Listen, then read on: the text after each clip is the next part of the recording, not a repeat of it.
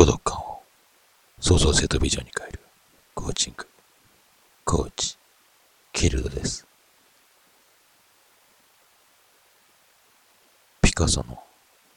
孤独から生み出された創造と。変化できる。と。信じること。遅すぎると。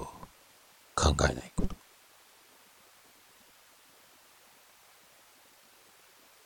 芸術は爆発だ。ある画家はそう言った。また、ある画家は大切なことは熱狂的になり、想像を作り出すことだ。この言葉は誰もが知っているスペインのアーティスト。パブロ・ピカソである。ピカソは ADHD であったらしい。注意欠如多動症。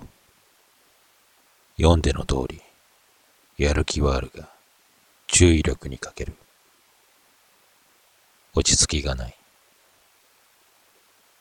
好きなことには集中するが、嫌いなことには目もくれない。この症状は子供だけではなく、大人になっても症状が現れるとのこと。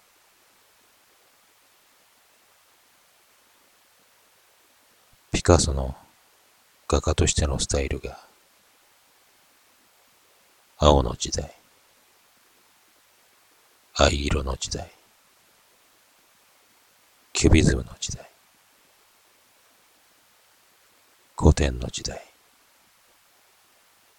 シュールリアリズムの時代と変わっていったのは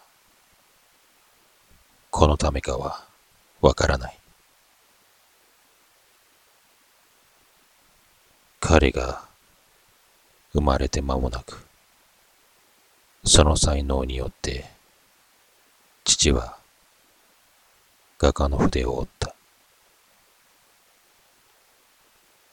彼が類まれな才能の持ち主だと、肉親として間近で見ていたから。